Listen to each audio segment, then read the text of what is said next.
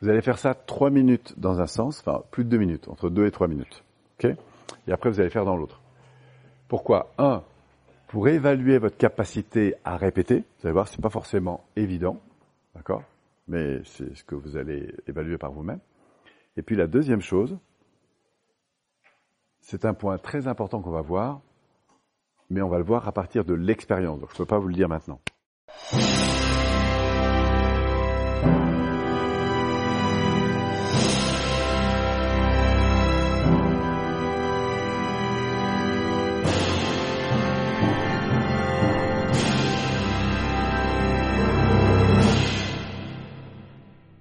Premier exercice, c'était évidemment de mesurer sa capacité à entendre et à répéter. D'accord? Et là, il n'y a pas d'enjeu émotionnel. Je veux dire par là que bah, vous êtes centré sur la personne. Donc imaginez que la personne est en face de vous, qu'elle dit un truc. Alors si vous adhérez à ce qu'elle dit, c'est plus facile de l'écouter. Vous comprenez ça? Par contre, si elle dit un truc auquel vous n'adhérez pas, qu'est-ce qui se passe dans votre cerveau? Bah, Vous dites, attends, qu'est-ce qu'elle me raconte là Et là, vous êtes parti dans votre propre cerveau. Vous comprenez? Et comme le cerveau, il peut pas faire 50 choses en même temps, enfin, je veux dire, eh ben, du coup, votre, attention, elle est plutôt préoccupée à ce que vous allez dire. Vous comprenez?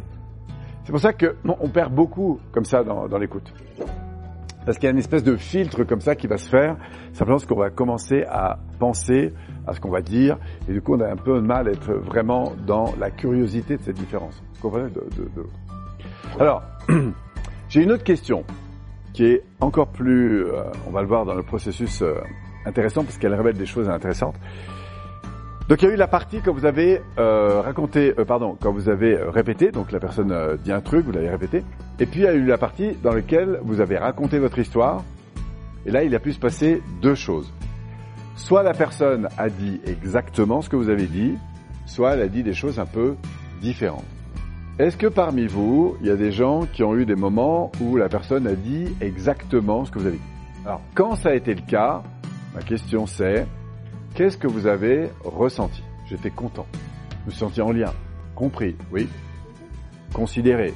Maintenant, ce qui est arrivé que la personne dit des choses un peu différentes de ce que vous avez dit? Qu'est-ce que vous avez ressenti? Petite déconnexion, ça c'est ce qui s'est produit. Mais ce que vous avez ressenti, c'est quoi? Ah, Alors, soit j'ai eu un doute, ce que tu nous dis, hein, moi j'ai eu un doute sur ce que, du coup, j'avais dit. Un petit agacement. Voilà, si je vous pose la question, c'est pour vous passer en conscience sous la surface. Parce que c'est des choses qui sont pas forcément mises en conscience habituellement. C'est pour ça que je vous pose la question. De la différence qu'il y a quand la personne vous dit exactement ce que vous avez dit et quand elle dit des choses un peu différentes. Alors c'est pas une agression pour autant, mais dans votre fort intérieur, on va voir ce qui se passe. C'est qu'il y a un truc qui se passe à l'intérieur. Pourquoi?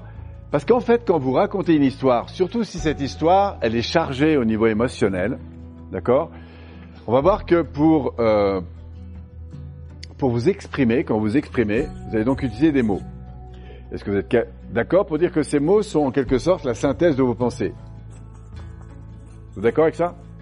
Hein, Vous pensez à plein de trucs et puis Parfois, vous cherchez vos mots pour exprimer ce que vous avez envie de dire. Donc, les mots sont la synthèse de vos pensées. Est-ce que vous êtes d'accord pour dire aussi que la, vos pensées ne sont qu'une partie de l'expérience que vous avez vécue? Vous êtes d'accord? Donc, si on augmente là derrière, il y a beaucoup plus d'informations que les pensées que vous avez en tête. Et d'ailleurs, plus vous allez vous reconnecter à l'expérience, plus il va y avoir d'informations qui vont revenir. Ok Et cependant, aussi précis sur les informations qui vont revenir, est-ce que vous êtes d'accord pour dire que, en fait, ce n'est qu'une synthèse de l'expérience que vous avez vécue? Vous êtes d'accord? Parce que ça, en neurologie, on appelle ça une expérience vécue.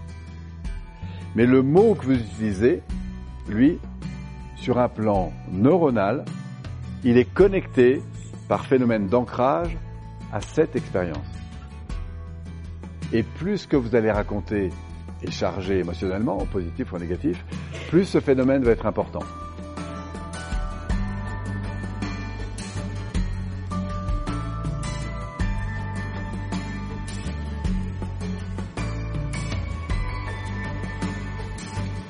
Le mot que j'utilise ici, par exemple pour décrire, imaginez que je me promène le matin sur la plage, c'est magnifique, comme ça, je me sens tellement enthousiaste à l'égard de ce beau paysage, si vous me dites Apollo, tu es heureux à l'égard.